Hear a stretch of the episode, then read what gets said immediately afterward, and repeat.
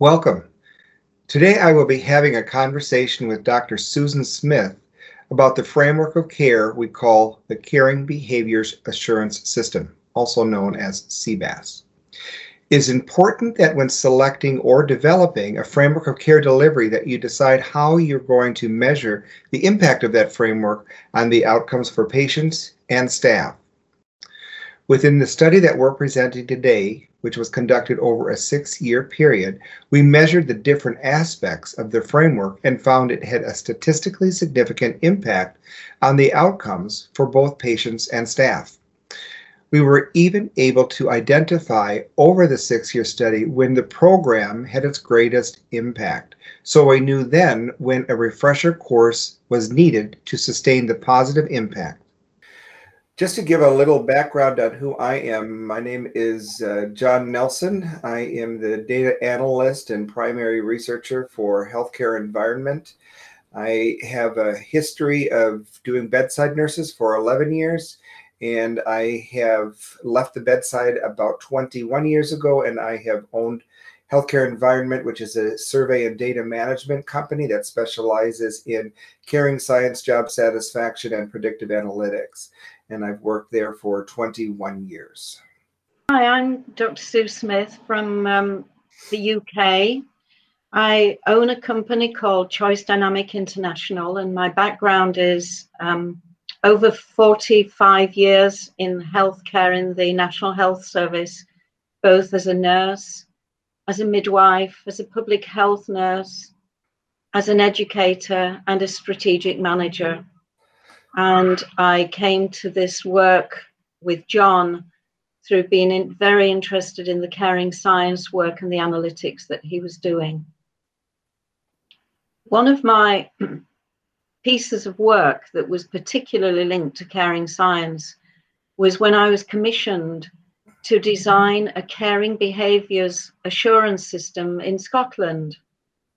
And one of the key factors that I was incredibly interested in at that time was the impact that our work would be having on both the patient interface and the staff employee interface.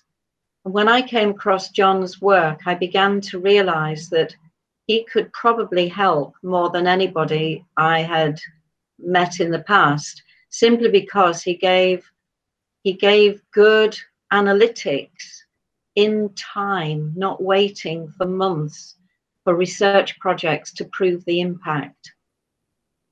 The first project that Susan and I worked on together was in Scotland, and we started by creating an instrument to measure caring, and we utilized Watson's theory. And we found after we had gathered data on about 600 patients that the Watson theory wasn't a good fit for Western Scotland. And we write about this in our book, Using Predictive Analytics to Improve Healthcare Outcomes. It's chapters 17 and 18 that Susan and I write about this. But we found that Watson's theory wasn't a good fit. Primarily, the feedback provided to us was because the theory was a bit too touchy feely for that context. So then we tried to use Kristen Swanson's theory of caring, and we again tested about 500 patients to see if that was a good fit, and we found that that also was not a good fit. And so then we looked at the documents that were within the National Health Service of Scotland, the NHS of Scotland, and we found a articulation of what they deemed was caring.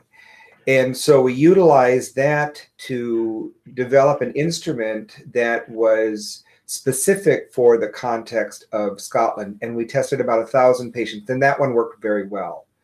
Now, what's interesting about this is I have worked in about 46 countries thus far, and I have t- aggressively tested Watson's theory in 13 and it has fit in 13 countries very nicely, but it did not fit in Scotland. So I found that fascinating. But my point here is before measuring Susan's CBAS model, Caring Behaviors Assurance System model, I needed to develop instruments that measured caring for that context. So that's where it started. That's where the work that she and I um, launched doing, and we've been working together now for about eight about eight years, and we're about to measure again. I'll, I'll just I'll, I'll, say it briefly first. I'm just thinking if we say that the caring behaviours assurance system was a system by which we utilised frontline staff to engage in um, in activities that helped to assess both staff caring behaviours and the patient's understanding of those behaviours. And we had some methodologies for assessing that, which was called the person-centered care quality instrument. I'm just I'm just sharing it first. Um, and we had collection methods which were linked to engaging in a caring walk, engaging with a patient family interview, having conversations with managers, and also observing practice. And that John's analytics were linked to each of those those collection methods, if you like, something like that. And then you could probably elaborate, John, could you, on how we collected the mm-hmm. data on each of those? With the with the caring behaviours assurance system that we in, introduced into Scotland, we were mindful that we wanted to utilise the frontline staff to give us information in terms of their own caring behaviours and that experience by the patients. And so we had some um, collection methods designed, and we called these the person centered care quality instrument, and that was an assessment instrument. And within that, we had some methodologies. One was where we observed practice. We engaged in a, a caring walk. We engaged also in family and patient interviews, um, manager interviews, and we also assessed paperwork. John's analytics were one of the best that we found to capture the data from each of those assessment methodologies. So, in the person centered care quality instrument, which we also call the PCQI, in that assessment during the caring walk during the interviews etc those are that's a methodology where we're actually able to document that caring behaviors occurred or activities occurred. So we're able to actually measure the operations of caring. So that's very helpful. But for me as an analyst i want to make sure that that documentation of increasing activity and increasing documentation is also impacting the patient and staff report of a caring environment. So for the patient, we used the caring assessment where they responded to those items from the NHS caring assessment that we developed. And then for the staff, we also used the NHS Scotland items to develop a caring assessment looking at caring for self and caring for the patient as reported by the staff, but we also looked at their job satisfaction. And what we found was there was a cor- correlation between as those activities were increasing in frequency and documentation, we also found that the experience within care improved for both the patient and the staff. And this was statistically significant. And um, Susan and I write about this in chapter 17 and 18 in our book, Using Predictive Analytics to Improve Healthcare Outcomes. And it is the first study that I know of where a framework of care had several points of argument for the improvement of caring when CBAS was being implemented or a framework was being implemented because oftentimes we implement a framework but we don't have rigorous methods to assert that the outcomes improve because of that framework. And these two chapters that we have written in this book provide a careful and methodical argument of CBAS improves the experience of care from both the patient and staff um, perspective. So in order for us to ensure that the standard was what we understood the leaders want and it was sustained in a way that the staff would engage the one thing that i would do and i'll let susan address how she pursued this or ensured this from her stand operational standpoint from but from a measurement standpoint it was important that the data resonated with them and told their story. So when I measured the PCQI and I examined in relationship to caring as reported by the staff and the patients, that the feedback or the results made sense. But it was more than just reporting the results, it was taking it to an operational level to show them at the ward level what the successes were and the weaknesses were. So if they had received some education in how to care for colleagues, um, Susan has something called caring conversations and strategies where the staff actually learn to communicate with one another.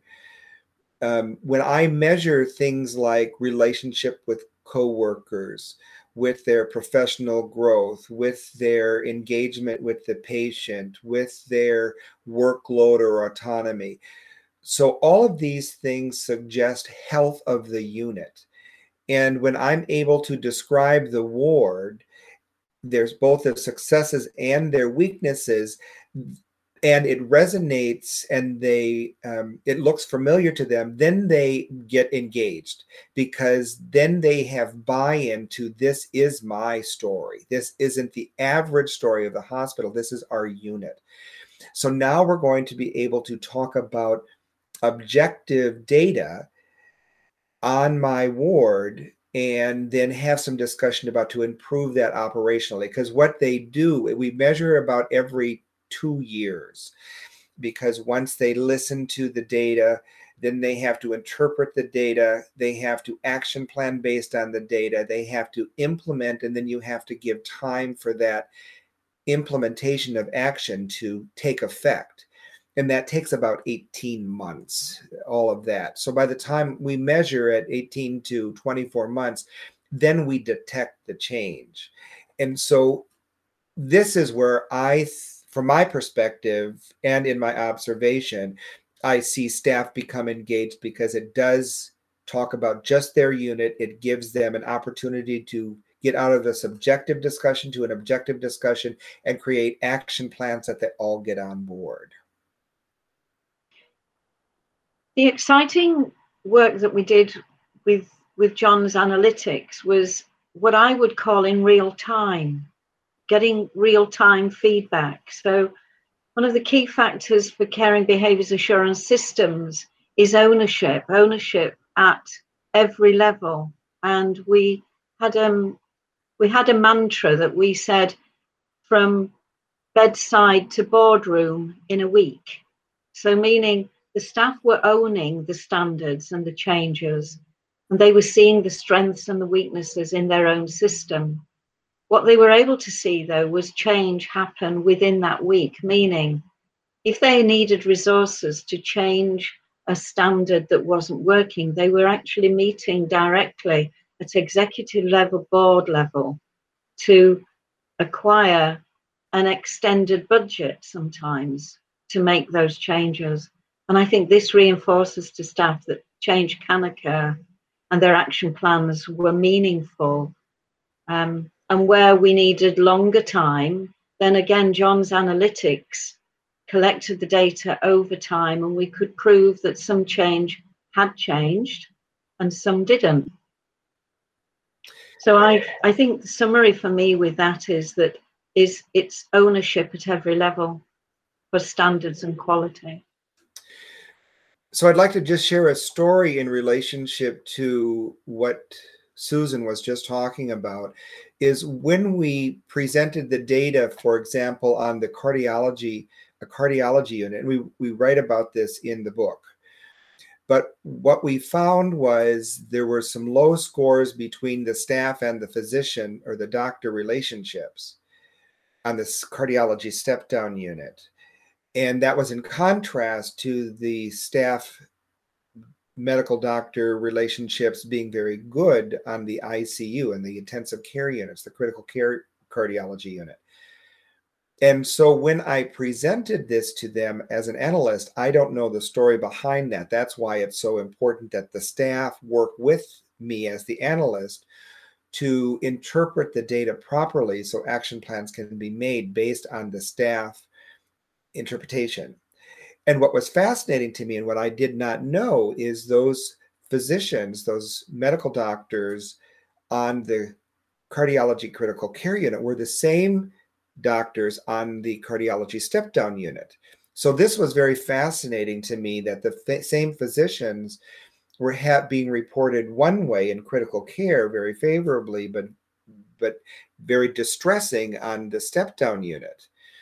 Now, this was a very important finding in our discussion on the step down unit. Both the staff and the manager of the unit and the uh, ward, um, the, the, senior charge nurse on that ward as well, uh, we were able to actually present that data. I didn't, they did they presented that data to the physicians, to the medical doctors, and said, Help us understand this.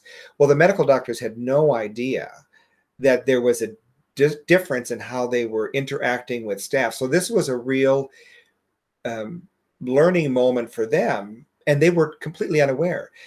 But the strength in utilizing the data, it was a helpful way to present a conversation um, where it was data rather than subjective i feel that or you know the you thing that you treat me this way that kind of thing. Presenting the data showing the differences from unit to unit even though it was the same medical doctors and then they actually said we would like to change this. So they had a retreat a time together with the staff the medical doctors and the staff and they just got to know one another. And the scores the next the follow-up meeting the follow-up assessment were eh, dramatically improved. I mean, the P level was less than 0.001 because it had like improved by threefold.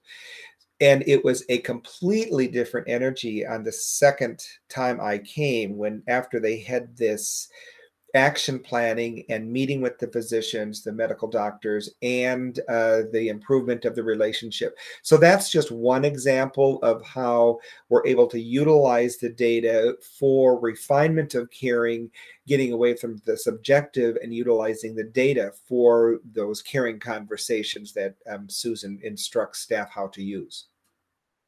I, the, the question is around um, raising the chance of the probability of application of the research findings in practice.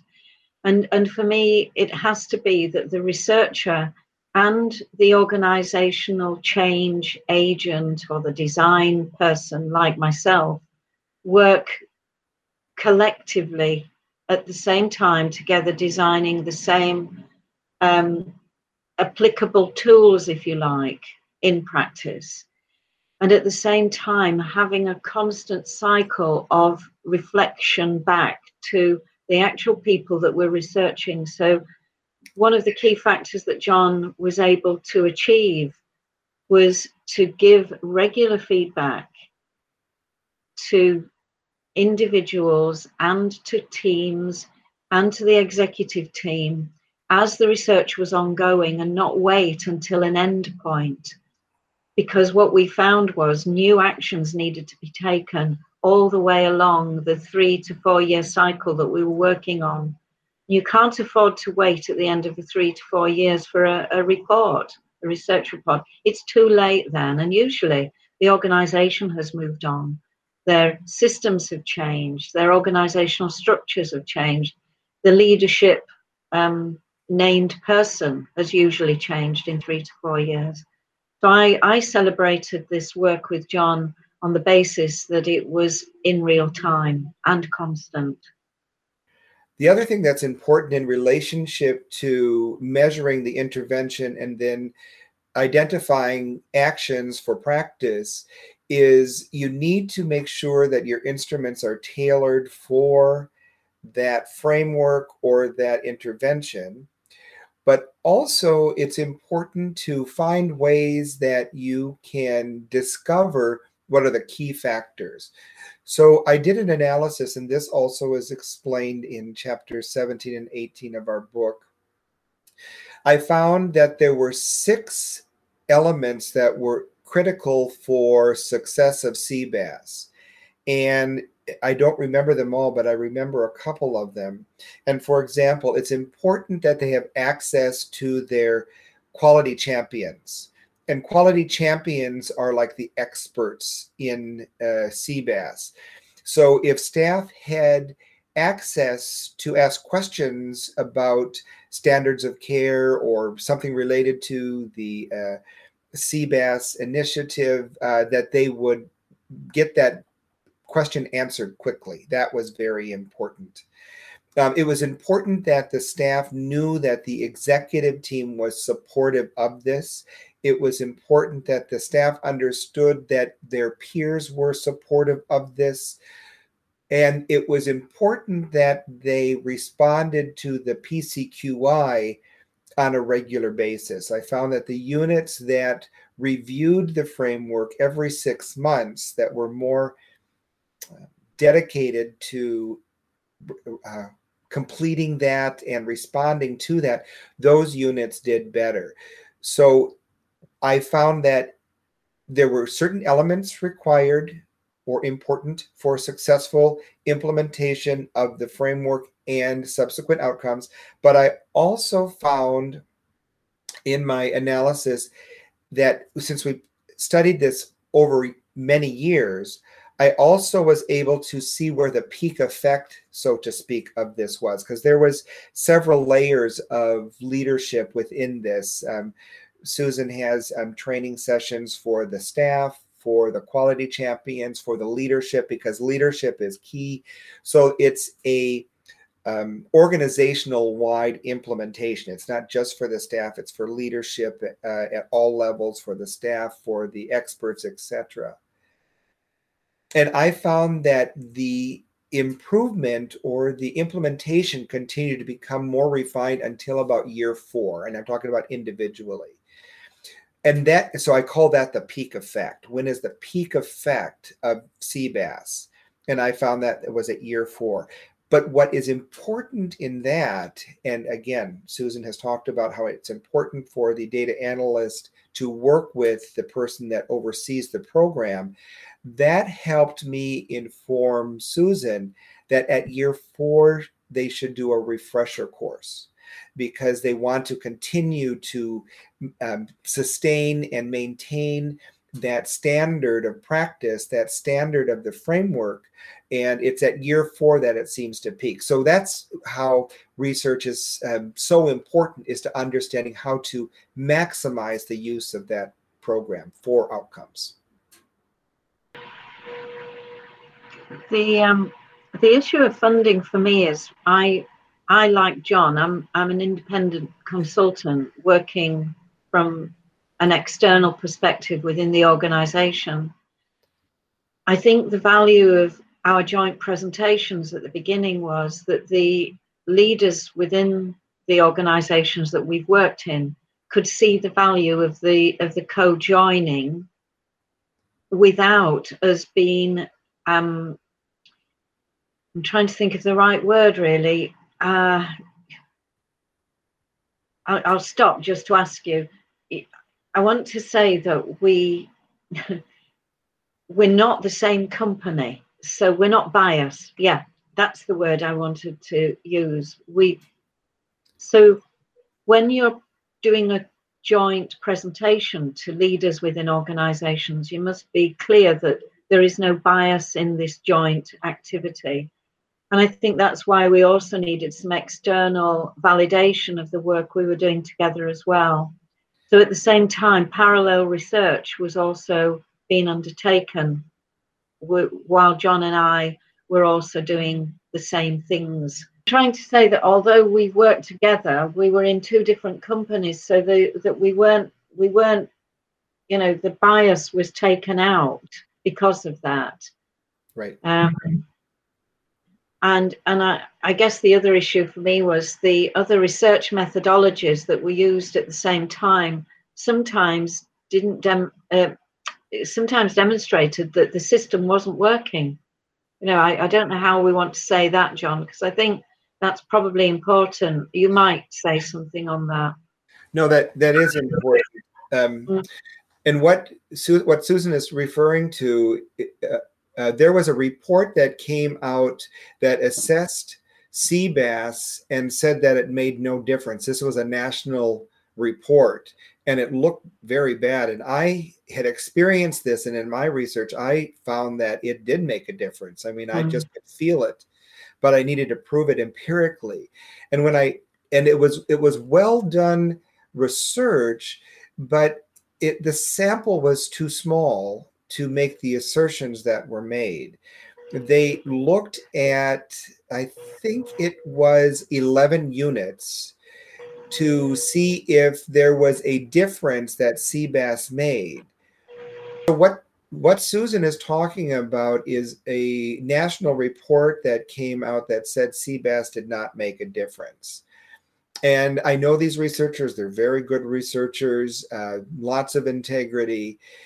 But I found that CBAS was making a difference in my own experience of observation, in my own data, but I had not yet published the report on the impact that CBAS made for both patients and staff because we just hadn't studied it enough yet.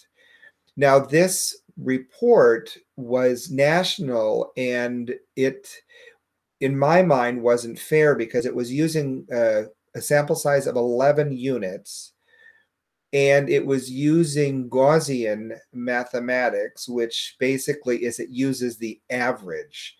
So they said that there was really no movement in the mean uh, of the different things that they looked at in the average scores.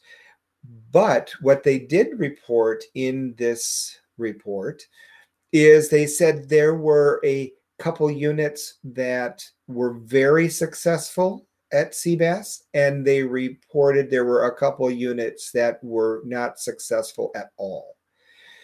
And so what I did is I had a, a very healthy and scientific based conversation with the researchers of this report. They were uh, uh, very professional and high integrity, etc. But what I proposed is that instead of using Gaussian mathematics or the mean, that we use Pareto mathematics. And Pareto mathematics looks at outliers. So I wanted to understand what's the profile of those two units that were very successful and then what was the profile of those units that were very unsuccessful and that's how i came up with the six factors that i measured in our study and that was i've already talked about is it was is the executive team supportive? Do they have access to their quality champion? Are their peers engaged with the process? So those six items are what i measured because i identified that the units that were the two units that were successful used reported that and the units that were not successful the two units that were not successful did not report those elements. So i made the judgment that those were success factors. And I found in my research that was true. And this too is written about in chapters 17 and 18. So I'm very pleased to be able to finally be able to publish with Susan and the leaders of the research from this organization in this book because we provide a multifaceted argument of the impact that CBAS has on outcomes. So I'm and but good research takes time because you have to um, not just look at a pre-post you have to really follow it over time to look at the trajectories and the patterns and we've identified that there's a pattern of improvement when CBAS is implemented mm-hmm. now i want to say about the two chapters that we wrote, and we have a multifaceted argument of the success of CBAS as it relates to outcomes. That would have not been possible if it were not for the accommodations of the other scientists that did uh, write that report that I did not disagree with. Now, in academia, I mean, that's my world. I live in the world of researchers and academics and people that have been developed instruments and do studies and it can be a to present a question about someone else's methodology and that an alternative approach might be used that can be very difficult if not impossible. And to be frank it has to do with ego and um, lack of openness uh, for lack of a better word in a scientific discussion because that's what science is. It's not about um, you're right or uh, um, I'm right. It's more about let's look at this from multiple ways so that we, when we say it made no difference or it did make a difference, that the multiple views strengthen that argument. So when I read that report, I did not agree with it as a scientist. And when I approached my colleagues, they were very open and that was critical for me to understand how they studied this so that I could then create another opportunity for a different view using different methods. And switching from Gaussian mathematics to Pareto mathematics helped me see and there is some uh, there are um, there's literature on there about when to use pareto mathematics versus gaussian mathematics but that's beyond this conversation here. But it was i just want to say thank you to those uh, researchers for accommodating that conversation and being true scientists to um, make sure that what was stated was true or not true. And I did find that in my research that it was not true. That CBAS does make a difference. So that's that's a very important piece in that. I'm just thinking about the what you just said, John, meant that it did have CBAS then did have a transferability from Scotland to another country, which was Ireland. And had we not have pursued a second set of analytics to the to the um, system, it wouldn't have been able to be transferred because one would have assumed that this the the system that we had created didn't work so I think it's important to say something about the value A of a design of an organizational change methodology. First of all, does that transfer to another area? And we have proved that it does transfer to another country, provided you use and adapt their key quality standards that are national. And even though we do that, we can still apply the methodologies that we did apply, and we should be able to still continue to apply the same analytics that John created uh, in in the first system. Mm-hmm. I don't know if that's helpful, John. I don't know. Yeah, no, I think that's good. Well, what I'll do is I'll I'll uh, talk a little bit about the um, measuring a framework, and then I think what you've just stated would be a nice follow up. So I'll I'll lead yeah. off on measuring the framework, and then you okay, can, um, yeah, reflect as as is. Okay. So in summary, it's very important to measure the framework that you are implementing, whether it's caring behaviors assurance system, which we've talked about here, or relationship based care, Planetree, clinical practice model, patient centered care. No matter what framework you are implementing, it is important that you measure the outcomes that are proposed to be impacted by that framework because otherwise you'll just change it in 2 years because you there's an argument whether it made a difference or not but it's important that you have measures that collect data about the interventions that are being used within that program, the facets of that program, the outcomes that that program proposes. And so you're able to have multiple views measurement wise to then create an argument over time that the outcomes have improved and you've connected it directly to the framework. Now, this is not done. Nobody does this.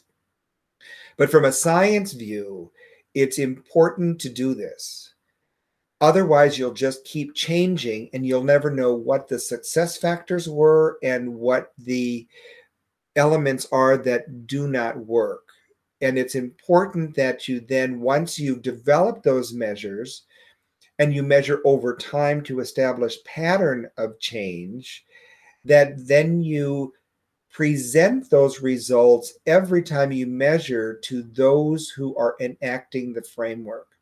So they can provide feedback on and and help properly interpret the data so that the specific actions for change are taken and when this is done, this engages staff because it resonates. And when it resonates, they know what to do. So I think that would be in summary of if you implement a framework of care, you have to create specified measures for that framework, measure over time, evaluate the trends, and have the staff work with you to create action based on the data. Caring Behaviours Assurance System was an organisational change methodology, and had we have only had one set of research studies to look at in terms of the um, impact and outcomes, we would have stopped using CBAS at that point. But because we had John's framework of analytics, we were convinced that we should try it again and try it in another country to see if it could be transferred. And we did prove that it could be transferred. And at the moment, Ireland is a very, the Republic of Ireland is a very good example of that. They did apply the principles and they are watching the interventions um, closely and measuring them.